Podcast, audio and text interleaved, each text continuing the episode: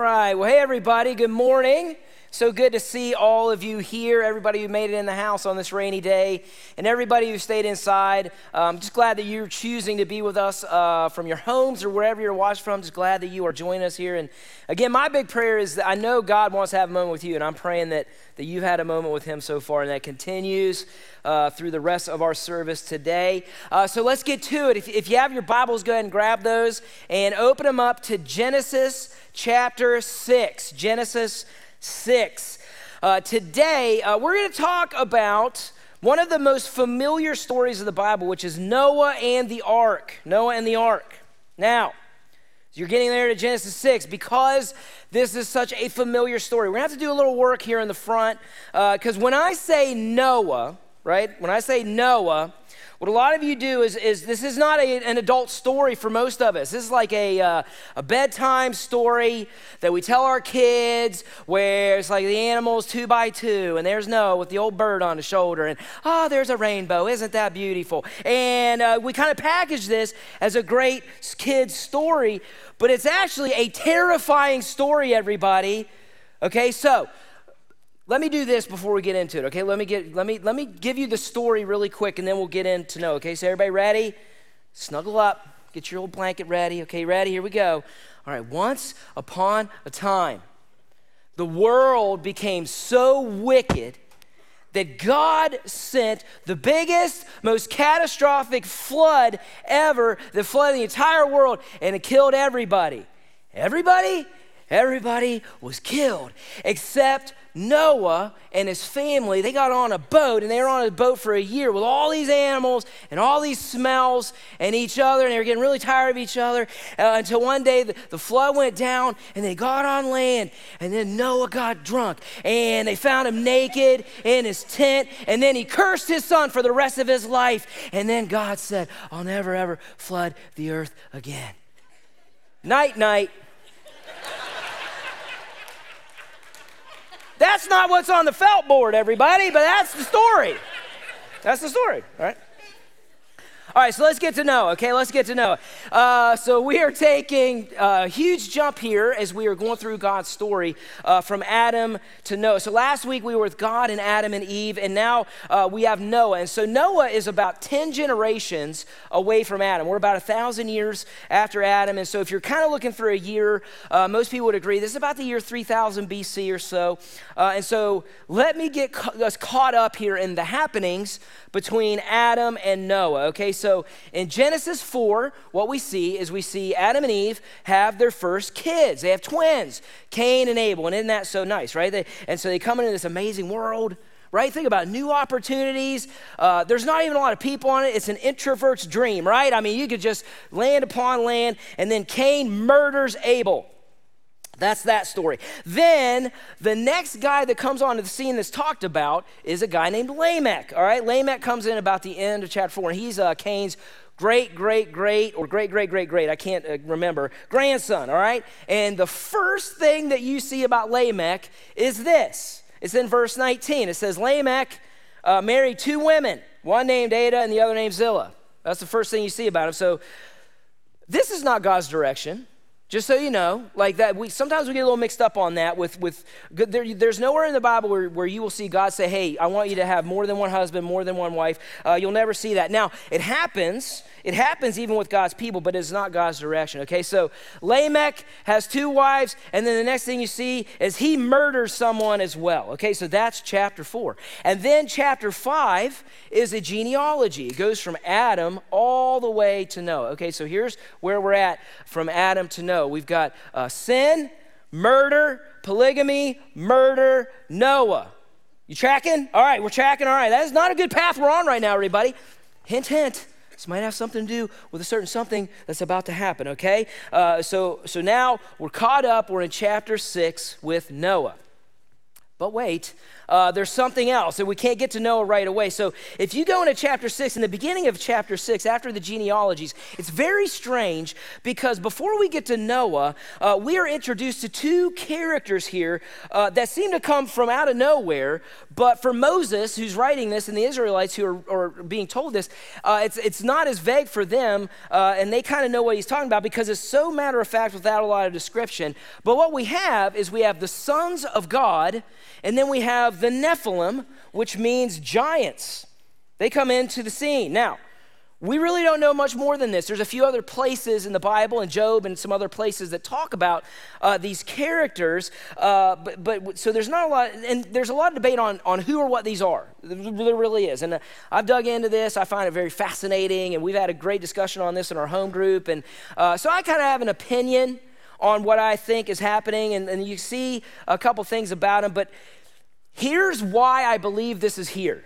This is why I believe that, that this is here in the beginning of chapter 6. First, we need to see that whatever or whoever they are, they were different than us. They were obviously different than us. Uh, and the people of Moses' time, I think, knew exactly who they were because it was almost so matter of fact. Like, yeah, yeah, yeah, I know the Nephilim. And it even says they're around then and they're still around. They're still around after that. So I think they're like, yep, I know the Nephilim. But what I believe this is doing for us, again, we're looking at God's big picture, uh, is I think what it's doing is continuing the progression of things going wrong. All right, so if you look uh, at that with along with chapter four uh, and what's about to happen with the flood, it's all pointing to the same thing which is God basically saying, hey, things weren't just a little bad, it's off the rails. It's off the rails with mankind. And we'll get into that in a sec, but uh, that's why I think that that's there in the story. It's just continuing the progression of things going wrong. Uh, okay, so let's read about it. We're going to be in Genesis 6 5. So we're going to kind of get caught up, and this is what's going on in Noah's day, all right? It says this The Lord saw how great the wickedness of the human race had become on the earth, and that every inclination of the thoughts of the human heart was only evil all the time.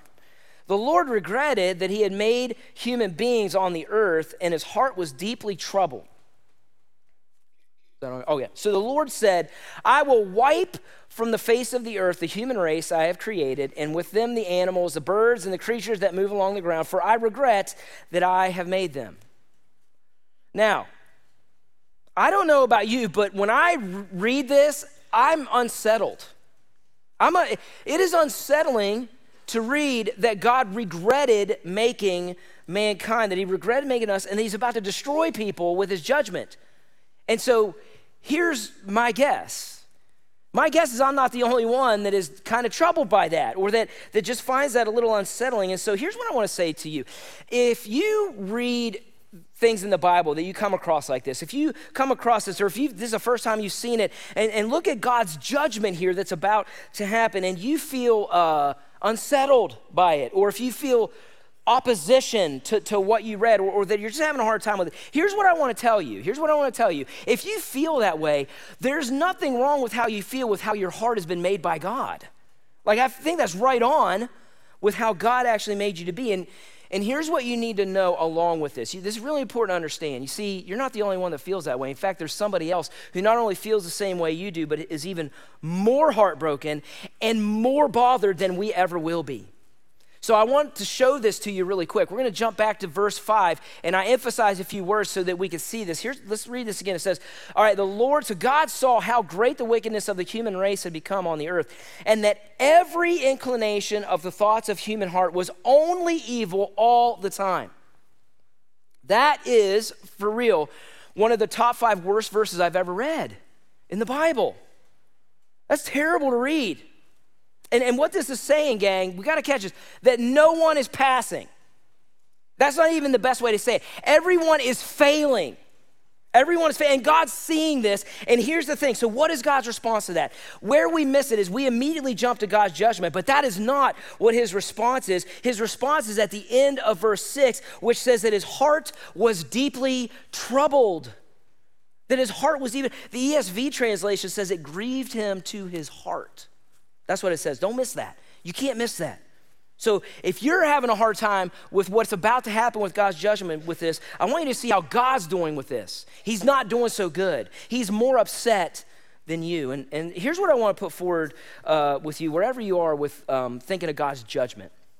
Um, here's what I want to say the lack of any judgment, like if there's no judgment at all, that's the least loving thing that could ever happen.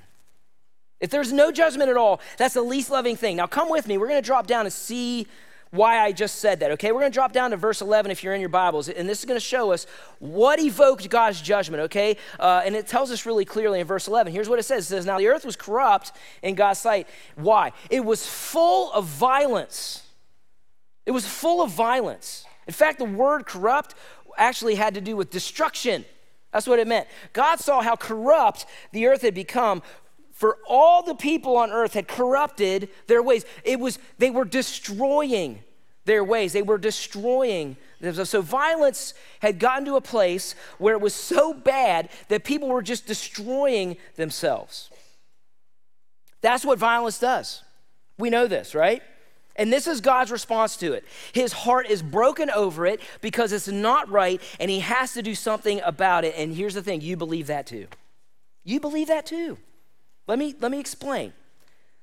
If you, so, so let's look at like just things you're not bothered by, right? Like if you see a fish eat a minnow, Eh, okay. Or a lizard eat a cricket, right? Like we're okay with that, right? If you watch, like, let's get it. Let's take it a step further. If you watch like shows on the safari, right? You root for animals. Don't say you don't. You know you do, and you'll root for the gazelle and the lion, depending on who is like featured, right? Like, so if the gazelle is featured, you know you're sitting there going run, run, run, run, run, run, run. Yes, yes whoo, right now. But, but if the next episode shows these little starving lion cubs and they're gonna die, and the mom lion is like looking and looking and looking, you know, you're like, there's, there's a gazelle, there's a gazelle, go get, go get the gazelle, feed those cubs, feed them, yeah, you got it, right? Like, you know, you do that. Don't say you don't, right?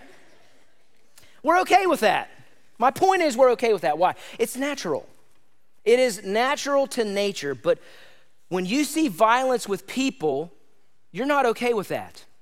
You're not all right with that. When you see like heinous, senseless killing of people, we don't say, ah, it's just nature. Why?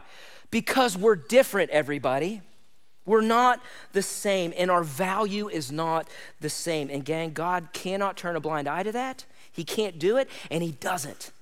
And I'm telling you, and, and I actually think it's kind of ironic because the same people who look around today and look at things like that and say, man, wh- how come God doesn't do anything about that, right? The same people who look on what God did do about it back then, they're like, man, he's so cruel for doing something about that. It's just ironic, I find, a little ironic. But, but here's the thing, man. Uh, it, I'm telling you, without judgment, without judgment, we're left with a God who leaves everything up to us, and that is not a good God, everybody. Okay, he does something about it, and we're going to talk about it here, okay? Now, Here's a word that really bothered me regret.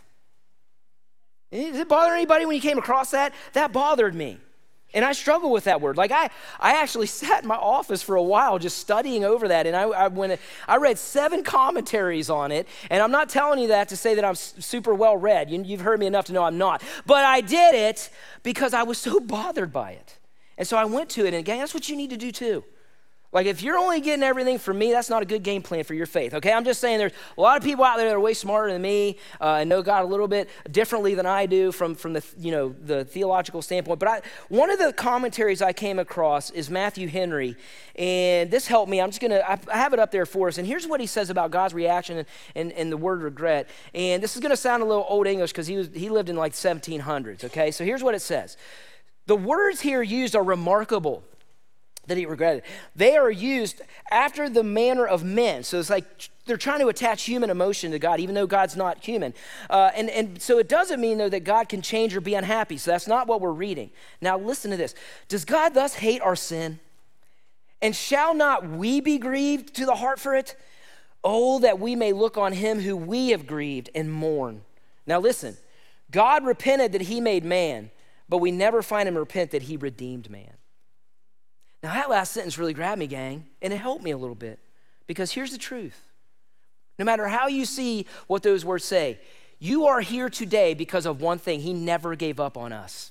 God, we have a God who said, I'm going to do something about it and I'm never going to give up on you. He didn't give up. You're here because He decided to save us instead of eradicate us, okay? So, let's see where Noah comes in. And I hope you're starting to see this is not a story about Noah.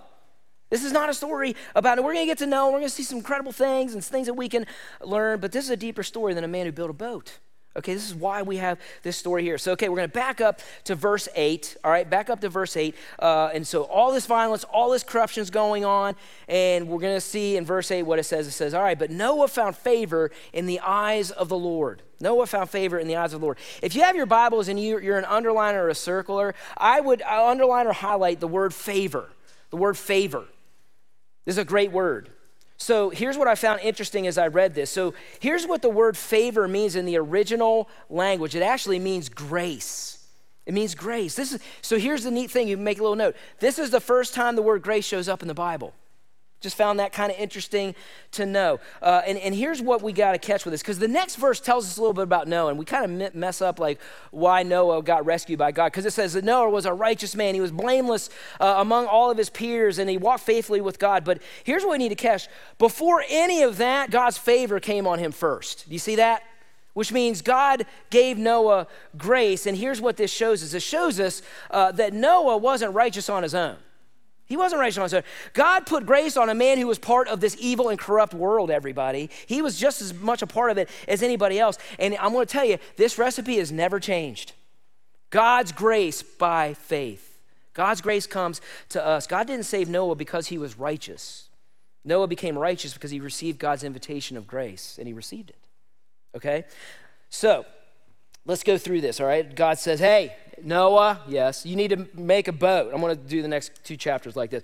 You need to make a boat. Uh, I'm flooding the earth. And Noah says, okay. And then God tells him, hey, how you build it, right? Get cypress wood and this many cubits high and wide and put a door on it, get a roof on it and all that stuff. And I'm flooding the earth. And Noah goes, okay. Uh, how, how long did it take Noah to build the ark? That's a question a lot of people ask. We don't know exactly. That's the answer. We, if anybody tells you how long it took, and they don't, the, the, Bible does not say. Now, what we do know is that Noah was 500 years old in Genesis 5:32 when he had his kids, and then the next age we see is that he was 600 when he entered the boat.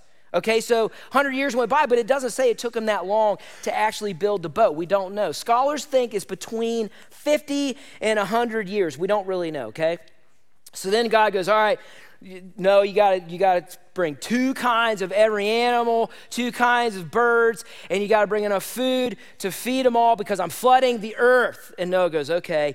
And so Noah starts building and building and building. and then, then one day he's done, and God says, okay, Noah, get your seasickness wristbands ready. Cruise is starting, right? So uh, and here's what he says in chapter 7, verse 4.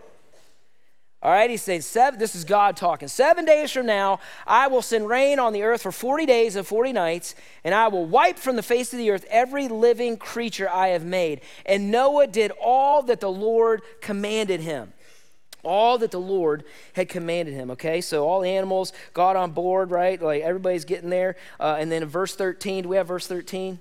Starts. Verse 13 is the next one. Oh, yeah. On that day, Noah and his sons, Shem, Ham, and Japheth, that's the best I got, together with his wife and the wives of the three sons, entered the ark. All right, so they're getting in, all the animals on there, and, and it's rolling. All right, so how many animals were on the boat?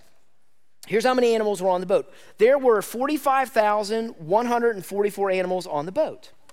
So, how do we get to that number? Because I just made it up. I don't know how many animals were on the boat. How many of you wrote that down? I don't know. I have no idea. Like, we don't know. There's a lot. Here's my answer a lot. There are a lot. There, a boat full is my answer, okay? So you can read it says seven kinds of every clean animal, then one pair of every other kind of animal, and then seven uh, pairs of birds. The, I don't know. That's what it says. That's all we, we see. So rain comes, flood hits. Now they're in it, right? And they were on this, from what people believe, for about a year. Let me say that again. They were on the boat for about a year.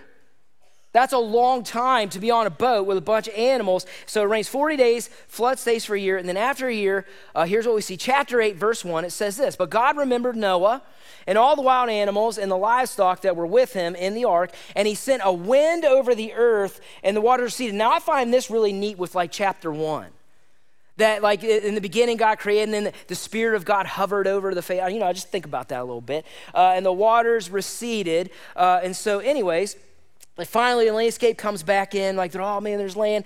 Uh, and then the next verse, uh, we're going to drop down to 15. It says, Then God said, to Noah, hey, come out of the ark, you and your wife, and your sons and their wives. Here's my question how fast are they moving to get off that thing, everybody? Like they're stiff arming their wives to get off that thing, and you know it. They're, who wants to be the first to touch feet on the ground? Could you imagine? Can you? I'm just trying to put you there for a second. Imagine being on a boat for that long. Can you imagine what they're saying? Like, man, as soon as I get on dry land, I'm going to fill in the blank, right? Fill in the blank. I'm going to do whatever. What will be the first thing you do? What will be the first thing that you do? we see the first thing that Noah does is pretty neat. Here's the first thing that Noah does on verse 20. It says, Then Noah built an altar to the Lord. So we see Noah's first response to being stuck on a boat for 365 days is that he worships God. I find that really fascinating because of this. Think about everything going on in his mind. Think about all the organization he's trying to get figured out. Think about everything that's happening and all the stuff that he hasn't had a chance to do in over a year. Because here's what you need to catch. You see, worshiping God was an ability he had on the boat, but yet it was still the first thing he did when he got on land. You catching that? I just find that beautiful. When was the last time that your first response was, God, I'm going to worship you? I want to worship you in this moment, in this triumph, in this pain, in this circumstance. I'm, gonna, I'm just going to I'm gonna get on my knees. I'm going to worship you right now. Find that interesting. Let's finish this out. Let's go. We're going to jump to chapter 9, verse 12. It says, All right, and God said, Hey, this is the sign of the covenant I am making between me and you and every living creature with you, a covenant for all generations to come. I have set my rainbow in the clouds, and it will be the sign of the covenant between me and the earth. Whenever I bring clouds over the earth and the rainbows appear in the clouds, I will remember my covenant between me and you and all living creatures of every kind. Never again will the waters become a flood to destroy all life. Whenever the rainbow appears in the clouds, I will see it and remember the everlasting covenant between God and all living creatures of every kind on the earth. Okay, so, so that's kind of the story of Noah. That's kind of where we go and, and what happened. And, and we're kind of in this, this reboot uh, of mankind in God's story. So uh, let's land the plane here for a few minutes with w- what time we got. And I, I do want to look at Noah for a second. Hopefully, you understand this isn't a story about Noah, but I think we can still take some things from Noah as well. Uh, so if, you're, if you got your notes there, go ahead and grab those, get those out. Uh, we're going to learn three things that I think are pretty uh, uh, good for us to understand about Noah that we can look at in our own lives. And instead of going to the whole Genesis account, uh, in Hebrews 11, uh, there's an awesome summary of Noah, uh, and we're going to go to that. It's in Hebrews 11, 7 to kind of help us get there with these three things. Here's what it says in Hebrews 11, 7, and this is in the NLT. It says this that it was by faith that Noah built a large boat to save his family from the flood. He obeyed God, who warned him about things that had never happened before. By his faith, Noah condemned the rest of the world and he received the righteousness that comes by faith. So, three things in here, and three things in the Genesis account that I find that stuck out to me about Noah. And here's the first thing, if you're taking notes, that stuck out to me about Noah is that Noah wasn't afraid to stand out. Noah wasn't afraid to stand out. Said that by faith, that Noah condemned the rest of the world. That, that means that he is not living the same way that the world is living. Now, what this also doesn't mean, everybody, when it says that he condemned the rest of the world, it didn't mean that he's out there yelling at everybody and being like, you're going to hell and doing all that. That's not what he was doing. In fact, here's all this meant. This is all this meant. Uh, he was just living like the world wasn't living. He was just saying yes to God. Do you realize? I don't know if you think about this, but I thought about this. You realize that all it takes to just stand out is just by living the way that God tells you to live? That's all it takes. It doesn't even take a word. All it takes to stand out is just by living like God tells you to live. Most of the time, uh, if you want to make a difference for God, it's usually in spite of the culture around you, not uh, because of it. Another way that I saw it put is this the reason why a lot of us don't make much difference in the world is because we're not different. You catching that? Reason why a lot of us aren't making much difference for God is because we're not that different than the world. So here's a question. Eh, so each one of these, I have a question for us to ask. And it's just, I just, I'm asking this to myself. Here's the one Am I any different? Am I looking any different? Listen, it is not easy to live for God these days. And here's what I'm gonna tell you if you think it's really easy, then you're probably bypassing a lot of things. It's just not easy. It's getting hard. It's not getting easier.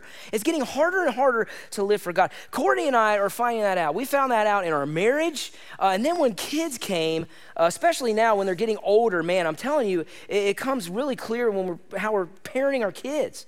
Because, man, listen, sometimes we say no to things that a lot of folks don't say no to, and it looks weird. It looks different. It looks different. And, and we're valuing things that culture just would not value over doing other things. And we're not perfect at it, but we just want to be different.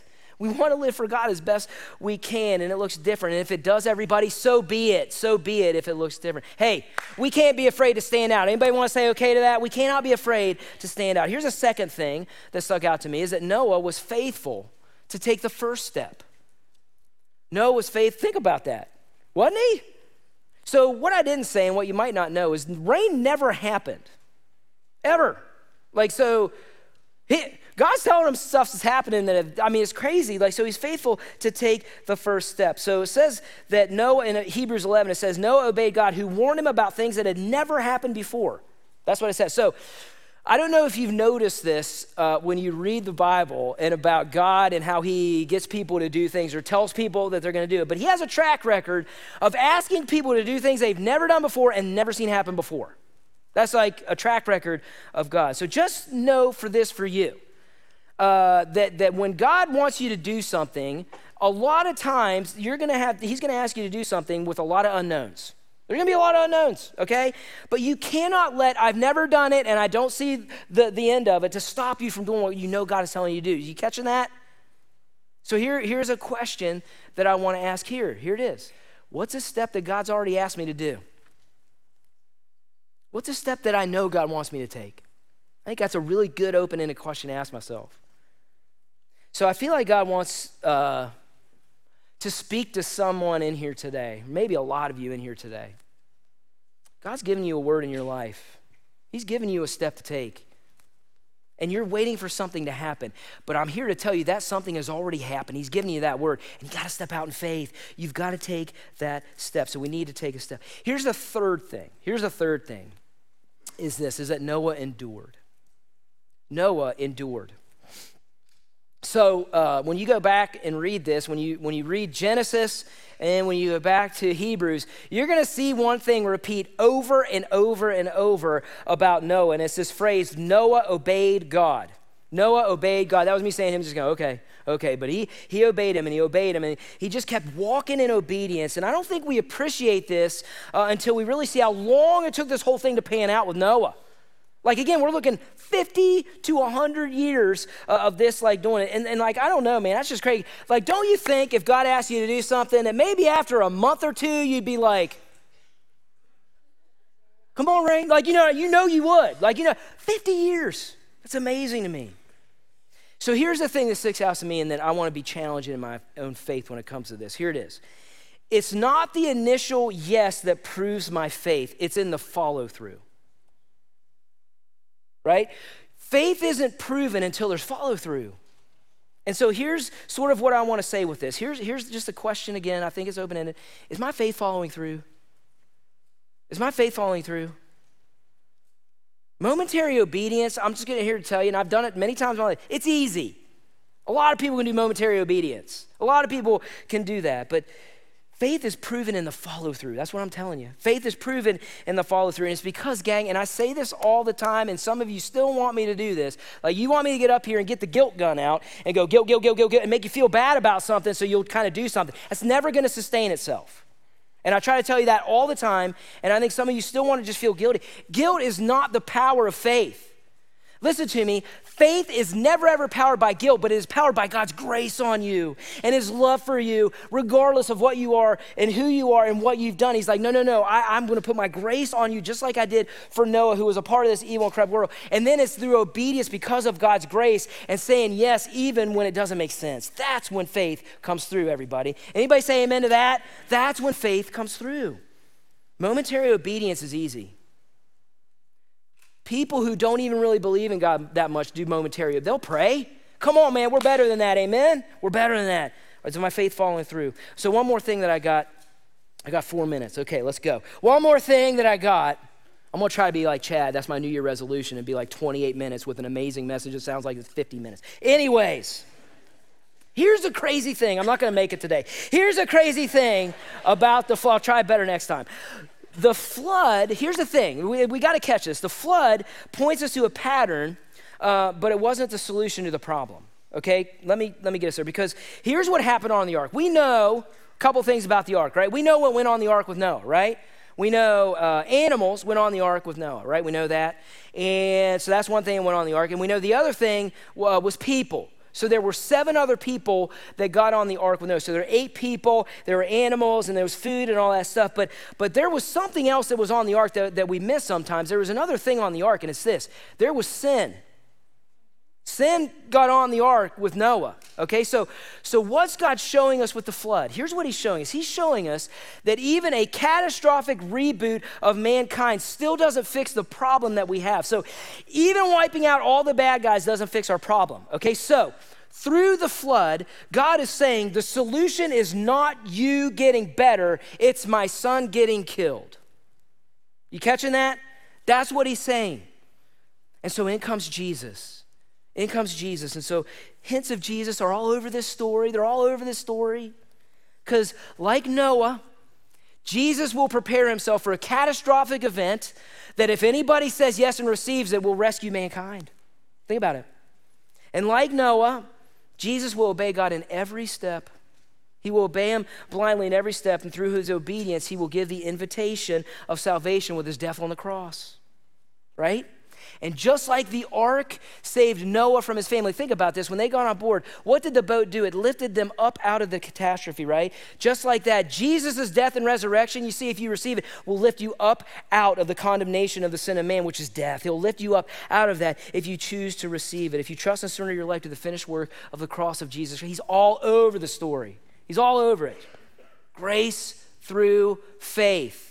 Grace through faith. It's the only way that you're going to get there. It's the only way that you're going to be made right with God. It's the only way to heaven. It's the only way that it'll work. It's recognizing your life and the sin that is in you. And it's like a virus, everybody. It's like a virus. And the solution to it is a non you solution.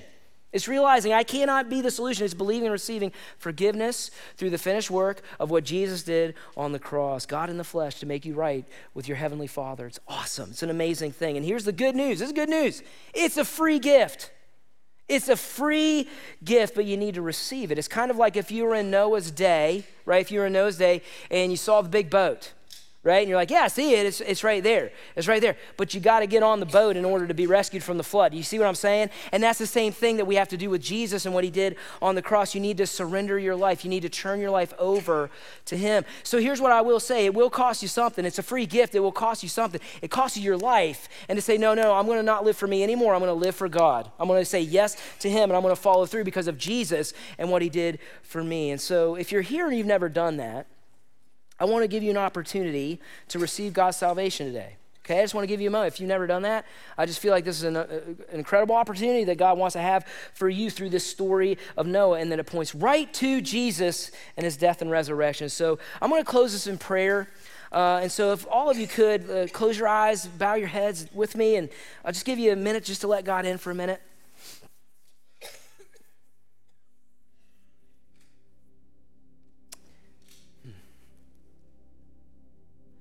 God, thank you for this story. Thank you for the story of Noah and his faith and the reminder to us about the choices that we make to make a difference in this world, to say yes to you and live in obedience out of you, have a follow through in our faith. And, and, I pray that we can help uh, see, that you help us see the choices that we need to make to, to keep saying yes to you. And uh, right now, there are some of you uh, here or maybe watching, and, and the choice that you need to make right now is what I just talked about. You need to choose to give Jesus your life, you need to choose to make Jesus your Savior. And so, if you're ready to do that and you've heard what I just talked about, what God says through His Word clearly, uh, and you've never received that, I'm going to help you pray this prayer in your heart right now. And here's what you could do just you could pray this to help you have a moment where you know that you received God's salvation. You say, God, I admit my sin to you this morning.